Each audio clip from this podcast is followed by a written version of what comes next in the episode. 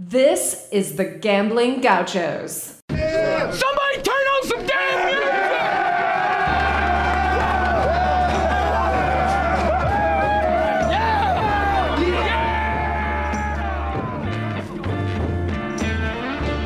music! You're listening to the Gambling Gauchos. Talking Texas Tech, betting on the Big 12 and beyond. We've got everything you need money lines, memes, and matadors. Well, You want to quit, Ethan? that'll be the day.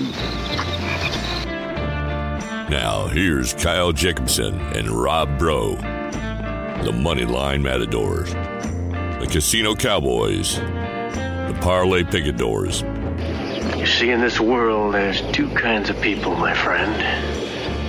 Those with loaded guns, and those who dig. You dig. Win. the Gambling Gauchos. Oh, and one more thing. It's all West Texas. It always has been.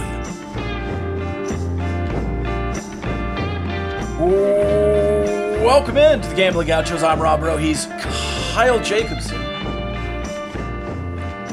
The man with the cannon arm. We're here in the Cardinal Sports Center studio. Alongside today, Ryan Money Mainville. If you want to gear up for Texas Tech athletic events, or just get you a Gambling Gauchos hat, or shirt, or an It's All West Texas shirt, swing by Cardinal Sports Center. Or if you're where Ryan is, look online at cardinalsports.com. MyCardinalsports.com. I felt bad for the folks at the game that thought they could get away with just wearing like a hoodie Yeah. and they didn't get a beanie, an overcoat, some gloves Right. from Cardinals. Are you So a glove guy? when I'm going to be out there for like five hours, Yeah. yeah, I need a pair of gloves. yeah. Ryan, you a, are you a glove guy, Ryan? I'm not I'm not a glove guy. I don't I don't like having my hands cold, but I also don't like uh, just having mittens on. That's, that's that's pretty alpha, honestly. I need the tightest glove possible. I don't like loo- like I can't deal with my fingers not being dexterous. I don't like loose fingers. Good word. I got words, man. I'll say this too before we roll into the Kansas recap. I had fun. It's a fun game. And it was cold, but if you were prepared for it and you wore three or four layers and you had a hat and gloves, I didn't mind the cold at all. And I know some fans, I think it probably took them out of it. Either they left at halftime or didn't show up at all because of the cold. But in my opinion, if you make adequate accommodations, I had a really good time. And I know it wasn't cold, cold. Right. Like we're about to go to Ames and it might be 12 degrees. 15 at It was kickoff. 38 or something. But it was colder than we've had all year, obviously. But I, I thought it was fun. I I was sitting there with uh, Mateo Nomeo, and I was like, we should go to the Big Ten. And like, I like this weather. Let's go play at Indiana and Iowa in November. Let's it do was it. very crisp in the press box. Yeah, that, that's I wish where they you were. kind of wish they would have closed the window, uh, you know, in the second half, but Hmm. it was good. They had uh, assorted like salads. Hmm. There's like a lunch meat potato salad kind of thing. Man, I would expect much better Well, it has been great, but that was for uh, the Big J journos was up that a there. cucumber mint salad. We need a better spread nice. than that. Ryan, were you comfortable watching the game on your couch? I was. I had uh, a lot more delicious things than than that to eat. Yeah, a, a low bar, no I didn't, doubt. say, I didn't say it was bad. I just said it was uh, kind of a lunch, lunch, lunch meat salad. For those who didn't make it to the game, I hope they were eating Rehino barbecue. Maybe they should get that up in the press box. Now that would be awesome. Maybe I'll talk to Aaron and uh, Gio. Now list off all the things they could have up in the press box spread if they got it from Rahino. Oh, we could have the burnt ends, the Texas Twinkies. They were selling twenty dollar racks of ribs because they cooked too many Ooh. this weekend. See, that's the kind of stuff you do if you follow them on Instagram. You see when they post stuff like that, and then you can go out and get a twenty dollar rack of rib, Yeah. I mean, and they brisket burger, they have new menu items all the time. Like they're trying Yeah. out the the nachos. They had something else. hot wings. The wings, yeah, Yeah, smoked and fried, yeah. two ways. So yeah, give them a follow at Rahino BBQ on social media, and we appreciate their support of the Gambling Gauchos. I know you're a nugget guy, but do you like smoked wings? Have you had them? I don't know if I've had like actual smoked wings. They looked good though. They're so good. I, I mean, I haven't had Reginos yet, but generally, yeah. No, there's I'm really craving those. theirs looked good. Okay, let's get into Kansas. Texas Tech wins a what we dubbed a must-win game, Yeah. and I thought they did it in pretty good fashion. They they never trailed, balanced offensive attack, some issues defensively, but also two takeaways. I've got some assorted thoughts after doing the rewatch today, but Ryan, I guess we'll start with you. High level, just give us any of your reaction to the Texas Tech Kansas game. Yeah, I think you know Sunday's been good for me because I've gotten to rewatch the game at this point and have really sat with the numbers for a while, and I, I'm a little bit more convinced that this was a a better win for Texas Tech than I was immediately on on Saturday night. You know, you were leaving that game, and it it almost didn't even feel like you won. Like it, it was just such a sudden turn from that quick first quarter start. Obviously, both teams just freeze in the third quarter. Um, but I was impressed. I mean, Texas Tech ran the ball; they needed to. They looked good doing it, and Tyler Shough. I mean, he just looked comfortable in this game. I think that's a that's a big thing for him as he just kind of continues to to get more reps at the at the starting position. I mean, there were a couple of throws that he probably wouldn't that he probably would have wanted to have back, but I think he looked comfortable. I think he wasn't forcing the ball, and I think when he did throw it out, I think it looked pretty good. That was Tyler Shough's best game as a Texas Tech Red Raider. No doubt. Um, I I guess maybe statistically, the Florida International game was was the best, but conference opponent. It it is what it is. Texas Tech is now five and one with Tyler Shough as the starter. Yeah, I, I don't put much stock into that just Well, because Stephen F. Austin, Florida International, Murray State, Montana State. And then the no, loss was Texas. Who no they two play last year? FCS, so Murray and SFA, oh, Houston. Florida International, Houston, Houston. and yeah. and Texas. Anyways, that was the joke. Um, Hilarious. I thought that the Texas Tech offense really, really proved some things. And did they run the ball like we wanted them to? Kind of. Because it, Saraja had seven carries. Um, you had three or four running backs. I, I thought Tyler Shough performed well, but why? It works, so I'm not going to complain too much, but those power runs that you're giving Tyler Shough the ball, I just I don't understand those play calls, but they worked. I'm not going to complain too much if it works.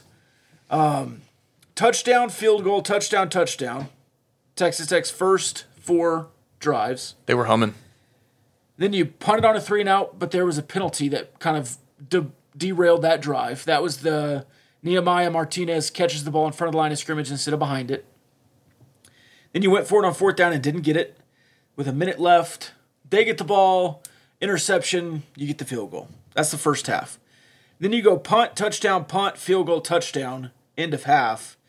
And those two touchdown drives were both longer than three and a half minutes, which for Texas Tech is downright slow playing um, on touchdown drives. Now, I had a few issues. I thought those three minute drives should have been six minute drives. But if you're scoring touchdowns, again, I'm not going to complain too much. I'm with you. I was um, I was eager to check the box score after the game because you know service is spotty in the stadium, and as soon as I am able to reconnect to Twitter, I see that we've run the ball more than 41 times. I immediately thought of Ryan, and uh, I guess we ran at 45 total, so we didn't clear it by that much. But clearly, it was they were making much more of an attempt to do it, and I think part of the reason why SaRodorick's carries fell off a little bit is because of the emergence of Cameron Valdez, who played very well, and so now you're splitting the pie three ways instead of two, and incorporating quarterback run game. So I'm I'm kind of with you on why so many called runs for Shough. He did a good job on some scrambles, and, and that was good to see. But yeah, there was a couple of those quarterback counters. You dialed one up with Donovan in the red zone. He punched it in. But I was just happy to see more balance, and I do think it helped you in the passing game because Kansas couldn't just only sell out to stop the pass. They had to respect the run, and you were pretty efficient doing it. I think five and a half yards per carry ish. And it seemed to, like Ryan said, Shough looked more comfortable, um, certainly than he did against TCU.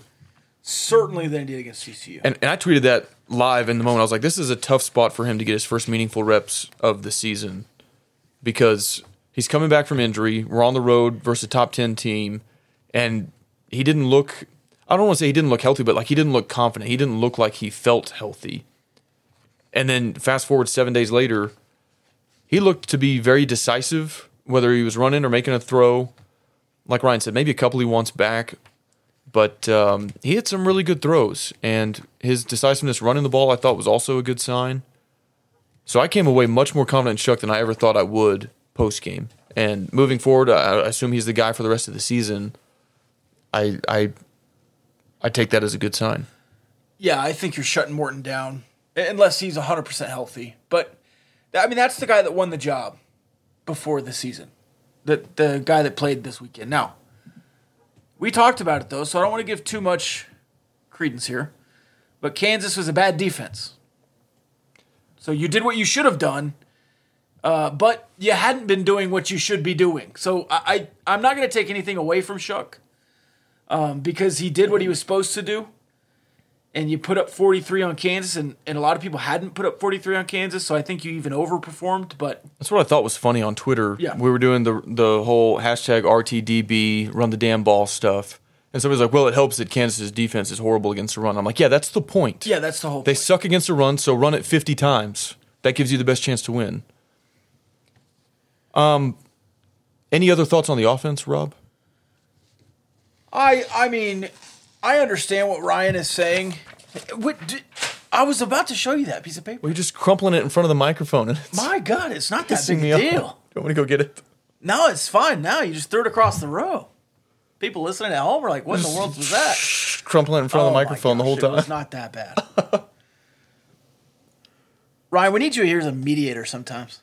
We need to sit in between us. Um, I don't even know what I was saying. Oh. I asked you any other thoughts on the Oh, I was going to say, I, I understand what Ryan's saying with the decisiveness, but there's still just some throws, and it's the throws you're talking about getting back. But he's sailing it to the sideline. Um, that just that throw is not in his repertoire. Uh, I I could read these stats, but Kyle threw him across the room. He- He was 0 for 2, I think, in between 10 and 19 yards to each sideline, and then like 30% down the field to the right, and 60%, I think, one of two or three maybe down the left side, down the field, um, and then four for four behind the line of scrimmage. But he was 60% within 10 yards, and that to me is just not good enough. Well, he hit some good. He, he hit Myles Price over the middle on a play that got called back because of an uh, ineligible man downfield. 50% over the middle. He hit Fouonji in the face mask in the end zone, and Fouonji dropped it. Yes, he did. He hit that cover two hole shot to Nehemiah Martinez in the first quarter. That was a really good throw. I think they should work over the middle more. And then when you were up five and needed to score, because if you didn't, you were giving them the ball back and all the momentum shifts, he hits Xavier White over the middle on an absolute dart. Yeah. Dude, So- I, more, I want more of that. There was some good throws in there. There certainly were, and I think he's much better over the middle. And I think when you run the damn ball, it opens the middle of the field more. Um, he is just he does not excel at the throw to the sideline. Correct. And again, I don't know if that's mental or physical, but it is what it is. And I just I, it was almost a perfect game plan. I just you you sail the throw to the sideline, and and uh, I think those are the kind of things that Morton excels at. And so it's just kind of a man. If you could have, if you could merge all three quarterbacks, you'd have a really damn good one. I also think we use that sideline throw all year as a replacement for the run game. Yes. So if Shough can't do it, then just hand it off. That's Right. what we've been saying this whole time, and quit throwing it to the sideline behind the line of scrimmage like that. But there were others like on a couple comeback routes that Shough left it low or or outside that, and those are throws that we saw Donovan and Morton hit pretty consistently when they were getting the reps. Um, Ryan, what do you think about the emergence of Cameron Valdez as kind of just another option in the run game? Um, I know we're going to get to the Discord mailbag later, and there were some questions about him, but I think that's kind of a big storyline going down the home stretch of this season. Yeah, I mean, a really interesting player, especially considering how much Texas Tech has kind of shuffled at the running back position over the last couple of years. I mean, you've got guys like Jadarius Townsend that are getting back there and getting some carries, and now here comes Cameron Valdez and, and just has a really, really good game. I mean, it, it's crazy to think that that this guy was really almost like the crown jewel of Matt Wells high school recruiting. I mean, this was a guy that was heavily recruited. Texas Tech was down to the wire with Oklahoma State before he committed and ends up choosing the Red Raiders. Red shirts last year doesn't play very much at the beginning of the season and, and then just erupts. And I think you've just kind of seen why, why he was such a high rated recruit. I think that right now he, he's proving that he's good enough to get carries. I mean, 9.8 yards per carry is hard to just overlook. Now, I certainly think he's behind Tahj and SaRodorick in that in that depth chart, but I think I think you've got a player here for at least the years to come. But this year, I think it's definitely never a bad thing to, to have another back in your group who can pick up a solid amount of yards per carry. And so I, have really enjoyed what I've seen from him, and, and, I'm excited for what the next couple of seasons could look like. Well, well, we're all fresh. Yeah, and, and I like that all three look to have different styles of play. Like I've noted that between SaRodorick and Tahj all season, but Valdez is even quicker and probably a little bit smaller frame than the other two. So you've got three different paces, and you always talk about a change of pace back. Usually you're talking about a second guy, but you've got three guys that all run differently, probably have different plays in the playbook for them because Valdez is just a freshman. The other two have been around a while. But uh, I think, I mean, we'll get into Iowa State later this week. It's going to be cold. I hope you keep running it. Their defense is stout. I like having three different guys that can give them a different look that you can hand the ball off to.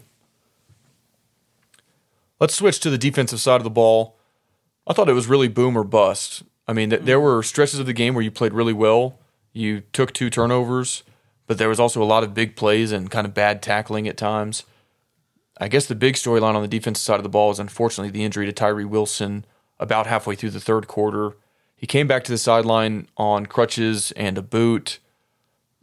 I don't want to speculate too much. I would guess he's that was the last we saw of him in a in a Red Raider uniform, which sucks to say because yeah. of how great of a player he was. But if he's got his eye on the NFL draft, and by all accounts he does, he's projected to be a first round pick there's no need for him to come back this season. Yeah, if I'm in Tyree Wilson's corner, even if I'm Joey McGuire, I'm saying, hey, man, thank you.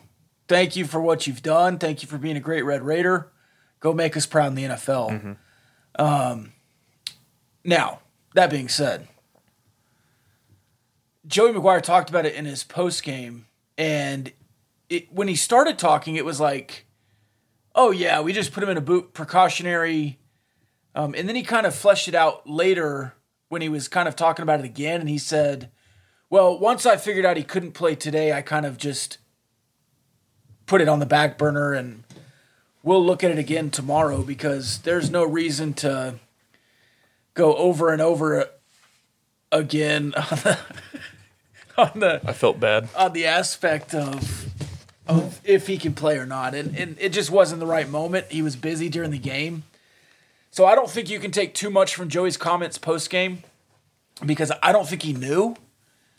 Um, but again, I, I, just they were gonna they were gonna X-ray it again today and MRI. He said it was foot ankle. So if he broke his foot, I mean, obviously obviously he's out. If it's a stress fracture or whatever, you're not gonna sit out two weeks and then play in a bowl game in mid December. I, I don't think. No, because we were even talking about that. That if we made a bowl game, should he play in it? And like if he was fully healthy, and my stance was no, he should not. Ryan, what do you think about the loss of Tyree Wilson and maybe what that means personnel wise and for the Texas Tech defense going forward as they still are trying to punch a ticket to the postseason? Yeah, I mean, I obviously don't know anything about the injury, but I would be surprised if we, we see Tyree Wilson again. And so this is pretty much a, a do or die spot for the Texas Tech defensive line at this point. You've got two really tough games left on the schedule, and Tyree Wilson, in many ways, I mean, it's obvious to anybody that's watched this football team this year, he's really been the engine for this offense. I mean, our defense rather. If if there's an explosive defensive play, if there's an interception, if there's a sack, a stop behind the line, Tyree Wilson is usually somewhere in that mix. And so I think now what you're looking for is either another guy to just step up and play their best football of the year for a couple of weeks, or you're gonna just have to use your numbers and strength strengthen those. And I think that's probably the the avenue that Texas Tech will take because I think they're deep on that line. I just think you're going to have to have a guy in there that, that steps up. And, and there have been a couple over the last couple of weeks, you know, Josiah Pierre is, is the guy that I think really has the ability to flip that switch for Texas Tech down the stretch, but we'll see. A lot of veterans on that defensive line as well. I think you're also starting a freshman next week. I'm I'm fairly certain. I was gonna say I think Joseph Adedire, even as a true freshman, has flashed in spurts, and that's very different than being relied on to go out there for 75 snaps Yeah. in a game. But You might have Myles Cole maybe play some more. He's played a lot Yeah. inside, but you might have have him slide out a little bit more because they they've been using him on third down with Tyree, kind of mm-hmm. opposite, like a Chris Jones almost. Yeah. If were, were you surprised when you looked at the box score, or at least just during the course of the game, that Kansas only scored seven in the second half? Because it felt like they had, in just how the second quarter went, it just felt like they were scoring more, and the doink, I guess, was a lot of it in the second half because they had a a 56 yard drive, 14 plays, 56 yard drive. that took up half the third quarter. That, yeah, seven minutes. Uh, and then they had a five play, three minute drive that was a punt, a three play, minute and a half drive that was a punt, uh, and then their big touchdown drive, uh, and then the fumble, which was huge. And again, Josiah Pierre, wh- what a November he's had. And I, I remember at the TCU game, I looked at you and I said, where the heck is Josiah Pierre? We haven't seen him at all. And then the very next play, he got a, sack. a sack. Mm-hmm. Yeah, I Or like remember as that. I was finishing the sentence, he got a I was sack. like, there he is, right there, Rob. And he's been great since. He he, he had a really good week last week, and he had a good week this week, in my opinion. Yeah, I um to answer your question, I did have this kind of sense of dread when it was when you were up by 12 and you tried to go for 2 to make it a 14 point game. Yeah. And then it was working out where it was 33 to 28, you were up by 5 and I guess you got a field goal which by the way Trey Wolff was nails 3 for 3, including Yes, that 51 was. yarder right before half. That was huge. And that was a huge icing because he missed the first one. That's why you kick it anyway to yeah. warm up. Uh, but when so when we went up by eight, I was like, "Here we go. Yeah. Kansas is going to score. They're going to convert the two, and Joey's going to have to answer for why we went for two that early, why we were chasing points." And so I did have this. It felt closer, and it was a one possession game Right. when it was five and eight points. But yeah, then to win, what, what was the final? Forty three to twenty eight. And, you never trailed, and so looking back on it that perspective, you're like, okay, yeah, we kind of led wire to wire, and maybe it wasn't ever really in the balance like that, but it it felt like it sitting in the stands. It did, and there were some touch and go moments. Even even though you you never trailed and you never were even tied, um, it, it just felt like Kansas had the momentum, or, or at least you never really had it either. Maybe nobody had the momentum there in the third quarter. I don't know, it was just an odd game, though. Huge field goal, like you said, and I, I thought Austin McNamara had a great game too. He did. You know why I think Kansas didn't play that well? Because they didn't stay at a state trick house. Yeah, good answer. I don't I don't know where their team hotel was, but I assume you know a standard one here in Lubbock. Yeah, I actually heard they rented out a whole hotel, and then they actually needed more rooms. So they had some of their um, staff staying at a different hotel. I overheard a conversation before the game. They should have stayed tricked. Well, with that many people on the trip, had they used the promo code Gauchos to get 10% off their first booking at staytrig.com, they would have saved a considerable amount of money. Staytrig is cool. It's a local option for a short term rental. All their houses are furnished and decorated up to the same upscale standard. So, unlike an Airbnb where you're not exactly sure what you're going to get, you know for sure with a Staytrig you're going to get a nice facility uh, holidays right around the corner if you're coming to Lubbock for that. Graduation right around the corner. Basketball season is underway. Football season, we've still got one game left. If you're making the trip to Lubbock, there's no place better to stay than Stay Trig. And again, our listeners can get 10% off their first booking at staytrig.com using the promo code Gauchos. It just feels like home, Kyle. It just feels like home. Okay, do we want to talk a little round ball as well?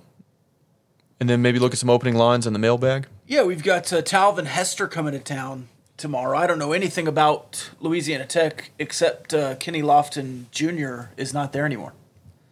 Kenny Lofton, like Cleveland Indians, Kenny Lofton? I don't know. I, is that was that true, uh, Mainville? That Kenny Lofton Jr. was the son of Kenny Lofton Sr. I have no idea. It's It a good tracks. trivia question though. It tracks, Huh. but I'm excited to play. I mean, I don't think La Tech is a powerhouse or anything, but to play somebody from one of the Yeah. higher level mid major conferences like Conference USA.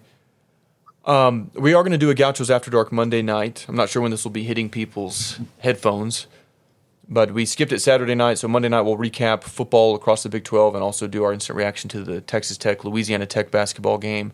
But Ryan, through the first two games of the season, what are your initial takeaways? And I also want to point out Texas Southern, your second opponent, beat Arizona State earlier today. And so that win maybe looks a little bit different than it did at the time. But through the first 80 minutes of the season, what are your initial reactions to the Texas Tech basketball team? Yeah, I think the offense looks looks better. You know, they've made 12 threes on, on 35 attempts this season. That's not, you know, earth shattering, but it's a it's a step forward and it's an improvement. And I think the film really aligns with that. I thought they looked a lot better against Texas Southern with the turnovers. That the percentages really showed that they turned their turnover rate from the first game essentially down 50%. So a, a good turnaround there, and they've just been really good defensively. Defended the three really well against Texas Southern. Their field goal numbers are, are really high. They're forcing a lot of turnovers. I mean, there's a lot of new faces on this team, but the Texas Tech defensive identity is still there. I think you're just still trying to figure out exactly what your offense is going to look like. Do you have any concerns about Pop Isaacs through two games and the volume of turnovers that we've seen him commit to this point? I think that's a yes and no question um, because I think that expectations around true freshman point guards in the Big 12 are usually and almost always uh, unrealistic ones. I, I legitimately think it would be a huge win for Pop Isaacs and Texas Tech for him to average less than three turnovers a game this year. And, and I think he could be good enough to hit a number like that and, and still be a high end rotation or even perennial starter on this team. I just think that you know he he's got stuff that nobody else on this roster has and so he's going to find minutes because of his ability to create with the ball. You're going to live through some growing pains with him but I, I mean it just is what it is. He, he's got to cut down. Obviously nine over two games is not good but i, I think he's going to be sitting around that that three or four mark pretty much throughout the entire season and so you know it's not a great number but i think with his talent it, it's going to almost always end up being a net positive for you. Who's been the most impressive freshman? Because I I've, I feel like I've seen flashes from all of them. I mean, Elijah Fisher, some finishing at the rim stuff. Uh, Pop Isaacs, even with the turnover, some slick passing and a deep three. Um, Robert Jennings is a grown man, is a true freshman, and then Lamar Washington. Um, he might, because he's had some some fast hand stuff too where his mind's not quite as or his mind's too fast for his hands or whatever it is, but he he almost looks like the best ball handler out of the the bunch early to me. Yeah, and I think that's got that's got a chance to track throughout the end of the season. I mean, I think he's a really comfortable player with the way that he has just lived handling the ball his entire life playing basketball and so I think this is a guy that's going to you know emerge maybe towards the end of the season but I think through two games I, I've been impressed with Elijah Fisher which feels like a kind of a cop out answer because you know he's one of the highest rated recruits in school history but I, I've been really impressed with the way that he's been able to you know, come off the bench and adapt to a very off ball role. And I think he's been good. He's shown flashes of being able to do a little bit of everything, knock down a three ball, which which is a big step for him. And so I think there's been some really promising flashes from Elijah Fisher over two games. Yeah, the first game it was the shot that he swatted off the backboard. And then the second game when he made that three pointer, which granted it's it's one shot, but I was like, okay, he can shoot the three. I didn't know that. And if he can do either of those two things at any semblance of a level of high volume, I mean the athleticism is insane. His frame is there. If a guy like that can block shots like that and shoot the three, it's going to be wild. Well, and if he can get his dunking going, and I know dunking is two points and a layup is two points and it's all the same, but it's not. especially at home, because that can change a crowd. Mm-hmm. And I mean, stop me if I'm going too far here, but Elijah Fisher is maybe Zhaire Smith with a little bit of a jump shot. Maybe. I would say Zhaire Smith, better athleticism. Elijah Fisher, probably better jump shot at this juncture. Yeah. Well, I mean, Elijah Fisher grew up playing guard, and they stuck Zhaire Smith at center, and so he came in like with zero guard skills, and he had to learn them all. When Elijah Fisher gets a 360 alley oop, then I'll. Yeah. Yeah. We'll, I'll we'll- award I you that mean, comp. we'll wait. Yeah. I would like to see more alley oops this year. I, th- I feel like that was such a big part of the team for a couple of years with Tariq and Zach Smith, and it just hasn't been that much of a. I thought Jahmi'us Ramsey was going to be a, an absolute show because he was in high school. He would have had they- to alley oop it to himself. Yeah, they, they just didn't uh, ever get that going. Ryan, is, is Kerwin Walton the sixth man? Yeah, I, I think he's he's established himself as a as a veteran player that that's going to be a key piece in the rotation for this team. I mean, looking at his performance against Texas Southern, just did a little bit of everything. Made shots, got to the free throw line, passed the ball well, rebounded. I, I'm really surprised with what I've seen from him this season. It kind of sounded throughout the offseason like he was a guy that was trying to find his footing a bit and just exactly figure out, you know, what his role is in this team. But he he just looks so comfortable over these first two games that I'm I'm really surprised at, at the improvement, at least from what I heard, or, or maybe they were just wrong because this is very clearly a veteran college basketball player who is going to end up playing a really key role for this team. It may not be, you know, putting up 20 points, but he's going to have some possessions where he contributes to winning these games. He he surprised me defensively. I mean, he, seems like he really Yeah. has some some some wherewithal. Yeah, and and that was not really a huge part of his game at, at UNC. It, it's really something that seems to be a byproduct of playing in the system, and he's kind of found a defensive scheme that he seems to like. But I think with his length, he, he's got an ability to be a really good three and D defender, and so the offense has looked sharp over the first two games, and the defense has been better than advertised. So he he's a hit right now, that's for sure. Yeah, I was actually during the transfer portal carousel this offseason, I thought he might be one of the more fringe guys in terms of minutes, just based on nothing but looking at everybody's transfer profile. I thought, okay, a really good shooter. Something happened at North Carolina where he wasn't getting minutes this season. He might be the third, fourth, fifth guy off the bench. But at this point, it seems like one or the other between Pop and Harmon will be on the court to run the point. And it looks like Walton is kind of the backup to both Pop and Tyson. Like he's the first wing off the bench. And then KJ Allen's been taking minutes as the first post player off the bench, whether he's coming in for Obanor or Batcho. And I think he's played really well in those spots. And hopefully that's all you need from him is about 16 minutes a game. Because even going back to last season, I thought KJ Allen has been really good in that role. But to me, it looks like KJ Allen is definitely the first off the bench in the post for either one of them and Kerwin Walton seems to be the first off the bench for either of the wing spots, while Pop and Harmon kind of rotate running the point.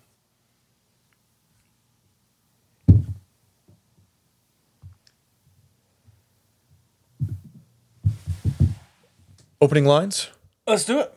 Okay, um, let me pull these up real quick. Do we want to go circa or do we want to do what's on action? Let's do action because I I'd be like, whoa, just had a stroke again. I feel like is what I was trying to say. I feel like they sharpen up pretty quickly uh, in this. See now your action app's acting up. Here I got it. I got nothing. As a mine, mine was doing that last time. Well, it's just the action. Oh no, here we go. Okay. I was like, well, maybe you just have to do circa. All right, we got uh, TCU Baylor. This line opened at two and a half. It's already at three. Baylor at home plus three. Number four TCU. Yeah, TCU just can't get any respect from the analytics models. Yeah. Like this is a coin flip game on FPI. And so I we were texting earlier today, I was like, Yeah, it's gonna open at like two. And I mean they were seven point dogs versus Texas. They just That's crazy. haven't gotten a ton of respect there. So maybe they'll just keep winning and proving it wrong, but also the data analytical side of my brain is like they're gonna this is gonna catch up to them at some point. Like if they're not that much better of a team than Baylor, per the analytics, then eventually they're going to lose one of these types of games to a Kansas State or a Texas or a Baylor. But they haven't yet, so maybe they're just going to keep going. I mean, surely Baylor can bounce back, but that was a pitiful showing against Kansas State Yeah. last weekend. Yeah. Ryan, why does TCU not get respect? Can't get no respect. It's Ronnie Dangerfield. It's uh, I think it's the Hypnotoad. I think that It's got to be. it's just channeling its powers to make everyone uh, believe in TCU as an underdog. Uh, There's a lot to be said about being able to buy underdog storylines at 10 and oh. 0. I, yeah, I don't buy it anymore. But you can in the locker room. That's what I'm saying. I don't get it. It's like Baker Mayfield doing that. Yeah. Like you won a Heisman, you're the Oh, number one yeah. pick in the draft. Shut up about this chip on your shoulder. I mean, that's how Michael Jordan did his whole career. He's like, he he's won five championships, and it's like, oh, they say I'm too old. Well, Michael, you retired for a year and a half on your gambling suspension. Yeah, he was a gambling gaucho for sure. What else we got? Wasn't a flu game either. Kansas State in Morgantown minus seven and a half, already up a half point from uh, the opening line. I'll take the ears with the hook. I'm not locking. That well, I am locking that in It's Morgantown, baby. before it drops. And, and that now they've got some belief. They've got a new quarterback, and they're like, "Hey, if we win two, we'll go to a bowl game." Who has more rushing yards, Green or Martinez? Well, By the way, play Will Howard. without knowing, yeah, it, N- Neal Brown was non-committal on who their quarterback was going to be, and I don't know on K State either. That's a tough prop bet. Any thoughts on seven and a half there in Morgantown, Mainville? Mountaineers to cover. It spreads. Yeah, I, I'll pro. I mean, I'm probably on the other side of that one because, You just you can't pick a Neal Brown team. well. I mean, it's like TCU covered late, Kansas covered with a with a crazy play in overtime. It's just like I, I don't know. Uh, Texas and Lawrence both six and four, nine and a half. It's too many, right? I'm hammering Kansas. Who wants to be there more in that game? Kansas. That and look, Quinn Ewers is completing fifty five percent of his passes. He's dog crap. Kansas's offense is good. They've been good every game besides Iowa State. I think Jalon Daniels is close too. He warmed up and I was in uniform in Lubbock. Yeah, I think that's too many points. It, it. Let me ask it to you this way here, uh, Mainville. Would you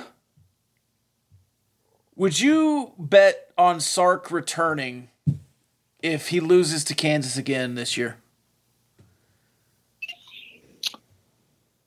I would say no, although that makes me feel a little hesitant just because of the complications with Arch. But I mean, Arch is not there for Sark, so uh, I don't know. That that's an interesting one, but I'll, I'll go with no. What would his Big Twelve record be? He's underwater, right? Is that enough through two years? Well, I, I think it depends on if the Manning family wants Sarkisian as the coach or if they want uh, they to be here. Are they really going to do that over one player? They can get a five star quarterback in any recruiting class. I, But is it Peyton Manning's nephew? Arch Manning hasn't played against anybody who's Hey. better at football than I am. I'm not arguing.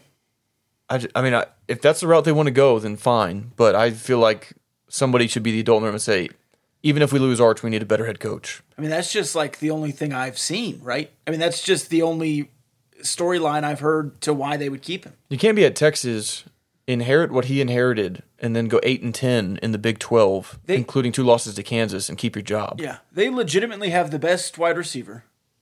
They legitimately have the best running back. And they improved their offensive line considerably. Their backup running back is better than most Power Um, yeah. Five starters, Roshan.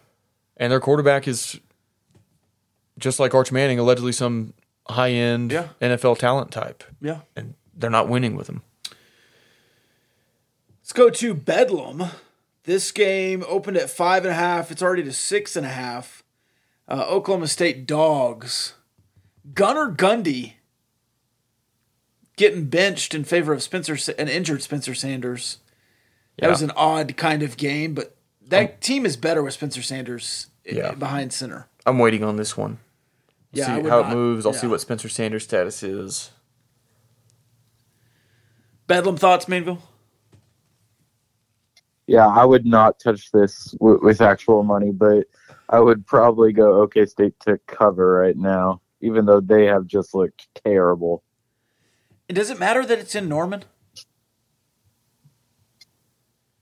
I don't know. I haven't really noticed uh, their crowd much this season. I, I wonder if it's dwindled as they've kind of frozen. They gave up after Kansas State. They had a good crowd there after that. I don't think they have any more juice than anybody else in the Big 12. Well, and if Texas Tech, if Texas Tech beats Iowa State, which we're getting to that game, you might have a pretty good crowd against Oklahoma, but holiday weekend, you know, bowl eligible, but what does it really matter if you go seven and five? I, I don't know what time it's going to be. Have we seen? Is Iowa State a blackout? By the way, I have not seen. yeah, we need to we need we need to look at that. Have they already done a blackout this year? They did. Did they already do it? Yeah. Against Iowa? I don't remember who it was against. Well, no, sometimes they do multiple. they were on the road versus Iowa. That's true. That no, surely they're not going to do that. late. No, you need engaged fans to do that, and their fans have like given up on this season. I think they'll show up because they're loyal, Yeah. but all the Cyclones fans that we follow and interact with on Twitter are like, they're out on this season. Is this the master plan for Matt Campbell to tank this year so he doesn't have to go to Nebraska? Is that why they suck? No, I think he just Are they not close enough as a team? they're not together. Texas Tech three and a half point dogs in Ames. Can I tell you my only gripe with Iowa State fans? What? Lovely people, just like Kansas State fans. They're all right. I love them. They want to hang a banner for beating a five and seven Patrick Mahomes team in 2016. Like oh, they, they, they, sixty-six to ten. they still talk about that game. I'm like, what do you want? A parade? Jo- Joel Lanning, man. Yeah, like yeah, y'all kicked our ass, but so It's what? Game. We were five and seven that year. Yeah. It's Patrick Mahomes. You scored sixty-six on the worst defense in the history of Texas Tech. I know people overuse that, like, oh, we were your Super Bowl. They talk about that game. What are we? Six years later, They Like- were three and nine. like it means anything. They were three and nine that year, and you were five and seven, and they beat you by fifty, and they still talk about it. Yeah, no, it wasn't good. Like I'm not saying that it wasn't a bad loss, but it was a, a completely meaningless game six years later. But they talk about it. They will tell you about it. That's my only gripe with Iowa State fans. If y'all are listening, I love you. Besides that, I think love is a strong word. Rob doesn't love you, but I do. What else we got? Do we want to do the mailbag? The diversified lenders mailbag. Yes. Would you would you bet uh, that today, or would you hold on Mainville to Wednesday? I'd hold on. This game's a mess. I have no idea what to make of it. I think I think Texas Tech has enough to beat them, but the weather, you're on the road. I, I have no idea what to make of it.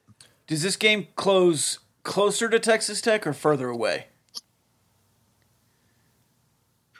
I guess closer. I, I think the weather might might shrink the line a bit. Yeah. I was thinking about this before the opening lines got posted. I was thinking about what number I would need at the total to take the over. 47 and a half currently. I had 38 and a half in my head. I was like, okay, if it's a 20 Whoa. if it's a 21-17 type game, Yeah. that's 38 points. I'd probably lean over on that, but I was like 38 and a half would make me really think. And when they open 9 points higher than that, I would like to lock in the under. And then I'll see on the spread later in the week. But let's get to the diversified lenders mailbag and bring this puppy home. You got it over there? Oh, okay. I thought you were I guess you're just was- I screwing was- around on your phone while I No, I was looking up this what's what's our record at wearing red helmets question. Oh. I don't know, but It's on the release. just wear a black helmet. always. I the the red helmet is not bad because it's a red helmet. It's bad because it's that red helmet, which is like chrome, metallic red. It looks bad. And it didn't go with the rest of the It doesn't go with the rest. You can't go red, black, black. That's not a good. It looks like a high school or group of five team. You just don't look good. Okay, Discord mailbag. Feel free to hop in here. We'll just kind of lightning round it. Okay. Is Texas back? Back to being underwhelming, yes. Back to fighting for, you know, seven and five season or something? What are they now? Are they six, Six and four? and four. Yeah. They're both Kansas and oh, Texas Oh, are both six so and four. we're going bowling. Yeah. Okay, well that's that's improvement for Sark year It one to year two. It is. Ryan, is Texas back? Absolutely. Absolutely. They never left. They need to get Tessitore on the call in Lawrence just to make sure that that game is Yeah. absolutely bonkers. Why did Thompson only have seven rushing attempts? Ryan, I'll let you start this time. I think a lot of it probably has to do with Valdez. I think the quarterback run was also working, as we've mentioned in this in this pod earlier. But I mean, you had four players over 50 yards for the first time in 22 years. Uh, I I think he had a good game, even with limited touches. You you didn't really need any more than that from him. Can can you repeat that? We have we had four guys over what for the first time since when? Four guys in the same game with over 50 yards. It's the first time that's happened since at least 2000 when sports Sportsref started logging that stat. First time since 2000? When it probably didn't Yep. happen in did it happen in 2000? Nope, that's So- just as far back as I can go. I mean, it probably it probably happened maybe in like the late 90s, but you I- could say it's the first time ever. Pretty comfortably, yeah. Unless Don Williams listens and Yeah. wants to do a fact check. Yeah. But yeah, I, I would bet the closest you got was probably Zebby one time ran for 50, and if you had three backs who ran Yeah. for 50 with Yeah. him. That's crazy, though. Mainville dropped that 41 carries bomb on us last week, and now we have that. That means you ran the damn ball. Four guys had 50 yards or more. But I'm with you. I think it was, you know, when when you have a third running back enter the equation, somebody else has to lose carries. And if you add if you add up Valdez and Thompson's carries at 16 and Brooks had 16 and your quarterback had 12, your starting quarterback had 12, then Donovan had one. I, I I think 30 is a good. You said 40, I think, last week with running back carries. I think 30 is a good number for running back carries. Uh, I would like Shough to have less, but it is what it is. And if it, if it's working, it's working. I'm not going to complain too much again, like I said in the open. If you've got three guys now though, you could go 15, 15 and 10 and get to 40. I, I But yeah, I would prefer that. Yes. It depends on game flow and everything. Um, let's see here. I know Shough had a great game, but this is still Morton's team moving forward. This is a statement and a question.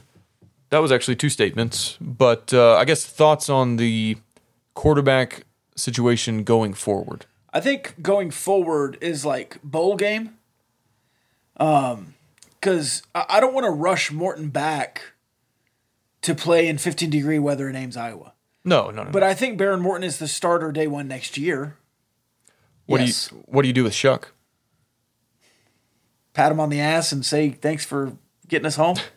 I don't know. What do you want? Me? He's not going to sign up to be a backup here. He's still going to Okay. want to put more tape and go to the NFL. All right, So you're rolling with Jake Strong, true freshman, as your backup? sure. I'm not going to promise Tyler Shough Okay. to start. What are you going to do with Behren? No, no, I'm not Would saying Behren I'm leave? not I'm not saying anything. I'm just asking you if that's the route you take, and it's clear that it is. Oh yeah, Behren Morton is my starter day one next year.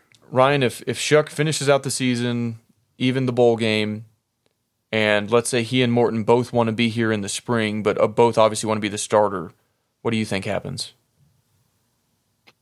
I think in that case, the staff probably favors Morton, which is pretty incredible just because of how much experience Shough has at this level.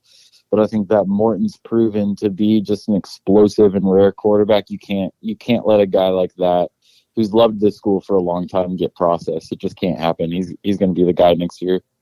I agree with y'all. And this next question maybe goes to some of what we've already talked about. If Shough balls out the rest of the way, does he try and go pro or hit the portal?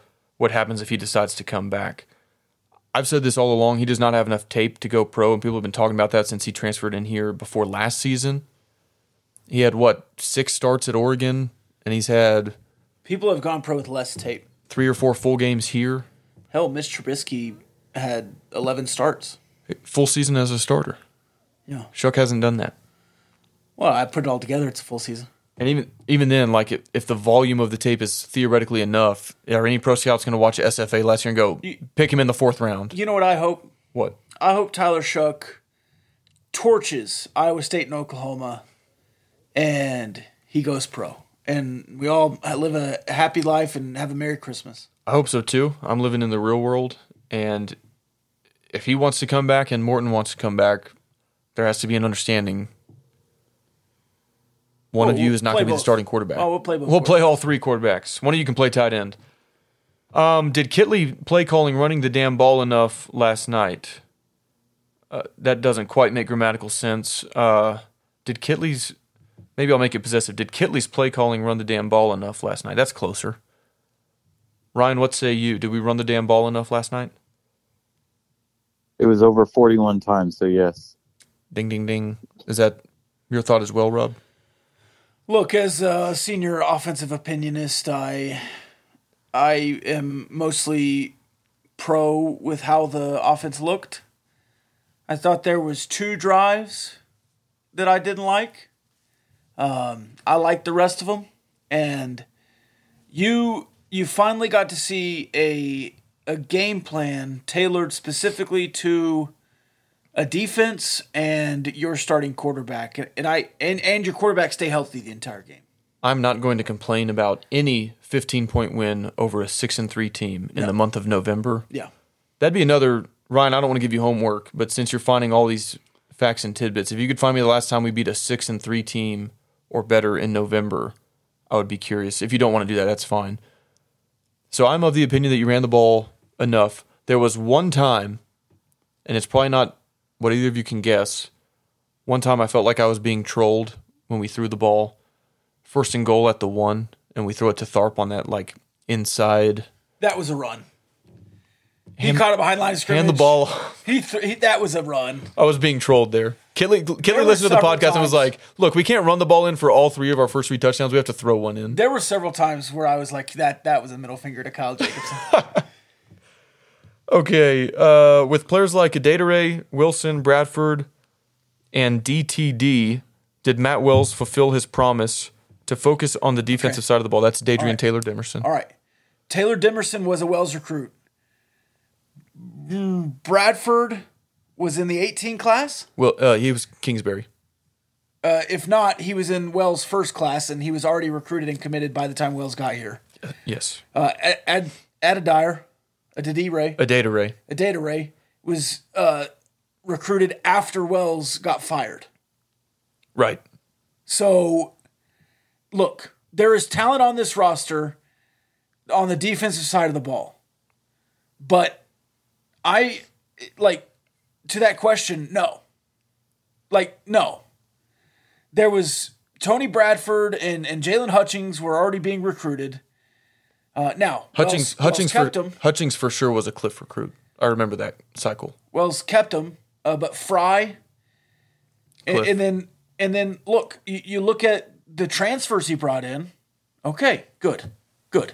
I'm glad. Dunlap, Rayshad Williams, Schooler. Muddy Waters, uh, all these guys that are on the roster today.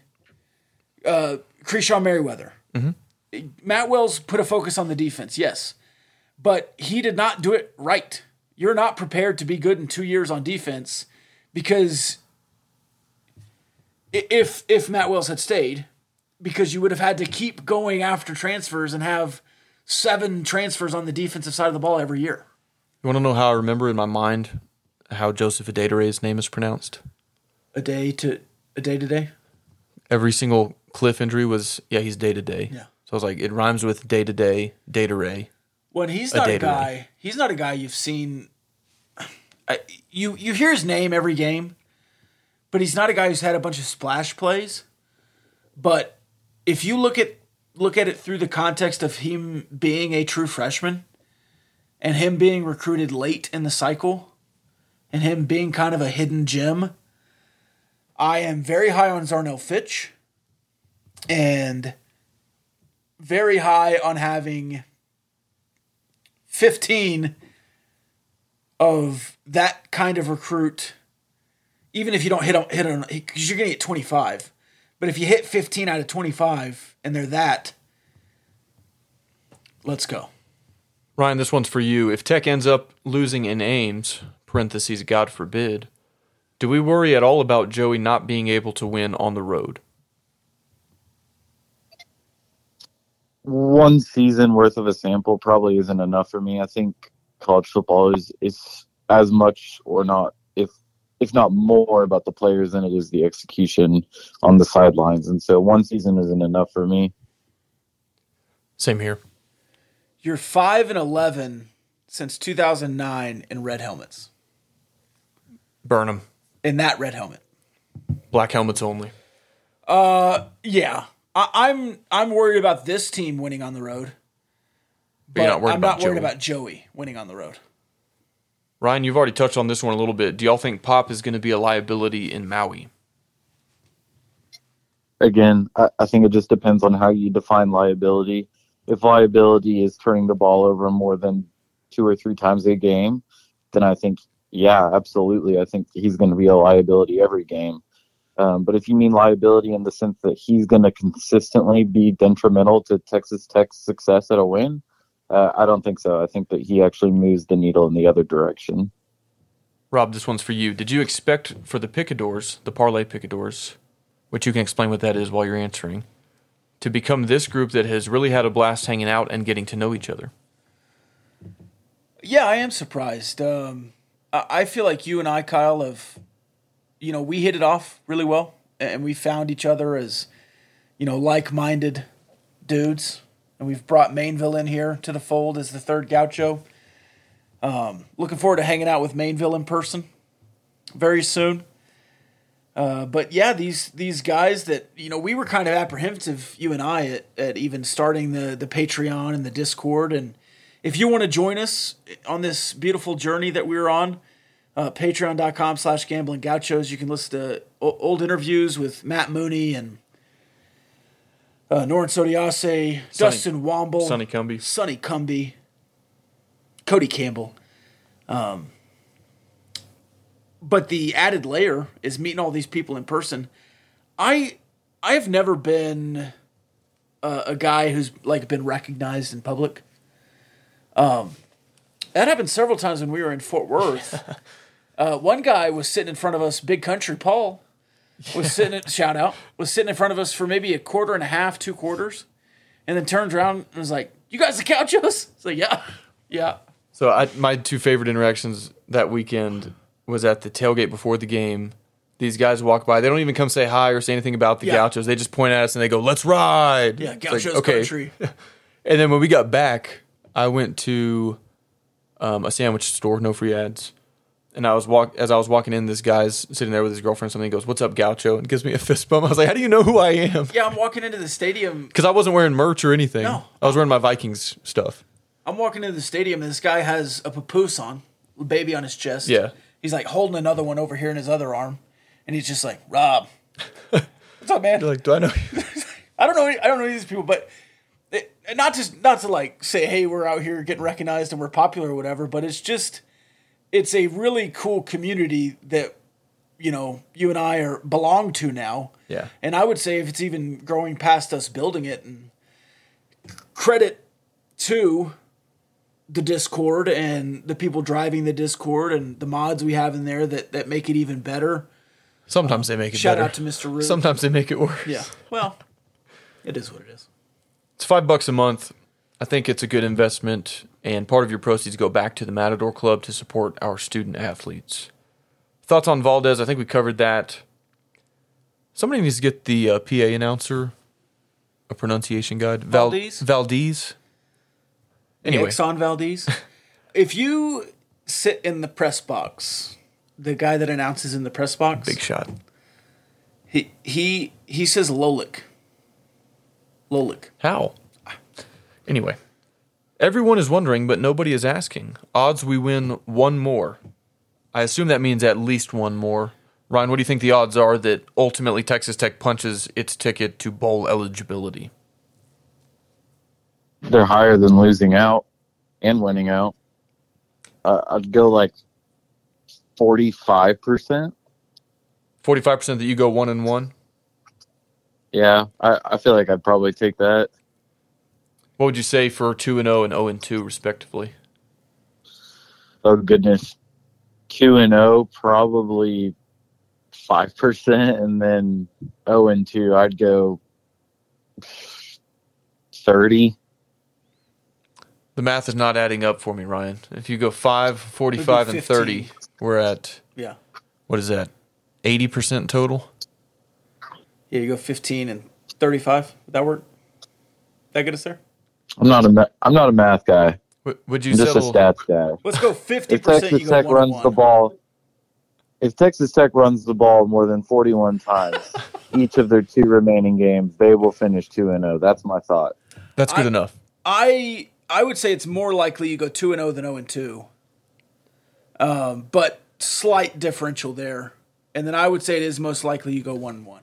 Yeah, I guess I'll say 50-50 that you go 1 and and 1 one, yeah. and I'll say I'll, I'll just 30 20. I'll take the easy way. I'll say 25 and 25 for 2 and 0 0 and 2. I'd go 30 20. So that would be 75% total that you at least get one more win.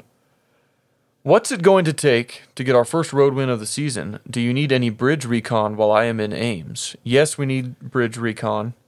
You going to the game or I think so. Yeah, he's yeah, this guy said he's going to the game. Oh, awesome. Yeah, we need a bridge pick. Ryan just said what the key to winning the game is: run the ball more than forty-one times. Rob, what do you think is the key to win our first road game this season? Don't go for it on fourth down at your own 34, up three with no momentum. This might be the one game where you look to alter your strategy. Iowa State's offense is not good. Their defense is really good, so there's no need to give their offense anything easy. Like punt it and make them go seventy yards. Are you saying punt the damn ball? PT, DB? in the right situation, yeah.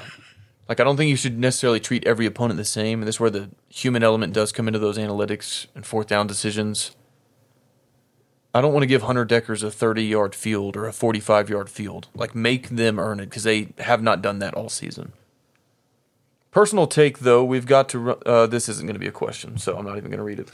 Uh, before I like read that paragraph, um, I think that's it for the Discord Chuck, mailbag. Chuck dirty there. Well, I mean, if you want to read Chuck's thoughts, then you need to join the Discord. Yeah. But uh, It's a mailbag, Chuck, not an answer bag. we'll answer the questions, Chuck. You ask and we'll answer. All right. Oh my gosh. I think that's it. Mainville, any final thoughts ahead of tip off tomorrow?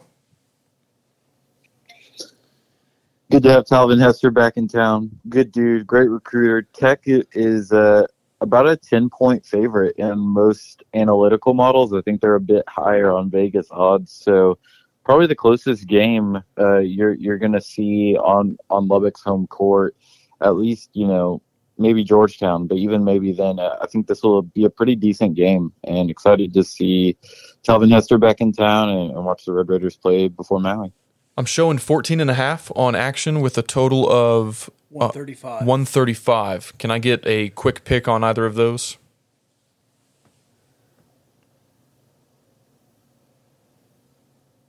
Mainville? I'll take Tech. To, I'll take Texas Tech to cover. Uh, I don't know about the points. I haven't really watched much of La Tech this year, but Texas Tech defense, I'll go under. I'm going to keep taking the under. The first two closed near 140, and as I do the math, which those were more competitive spreads.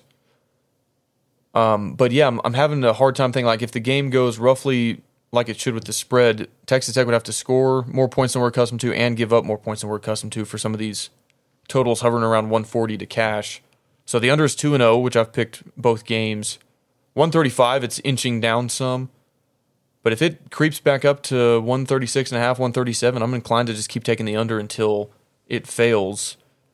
14 and a half, I want to say I want to pick the Red Raiders again. I guess that would be 3 games in a row where I pick Texas Tech and the under combined through two games. That's 3 and 1 to this point. That's what my gut is telling me right now. Tech and the under. Texas Tech in the over. But I'm down three units right now doing this. Fade Rob or maybe Rob is due. Okay, that's all we've got. Ryan, thank you for joining us. Thank you to the Parlay Picadors of Patreon.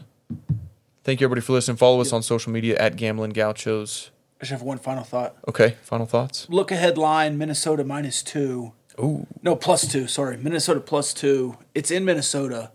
Easy what, money. What game? Well, well, hold on. What is that going to open up as uh, tomorrow or Tuesday, whenever they do the NFL? Because that's gonna that's gonna update after these two losses. I mean, serious take. yeah. Does anybody in the NFL this season have a better win on their resume than at Buffalo? I'm just asking what the line's going to be. We don't need to have a. Well, I'm I'm I'm getting to my answer. I, I mean, Josh Allen had half a UCL today. I don't.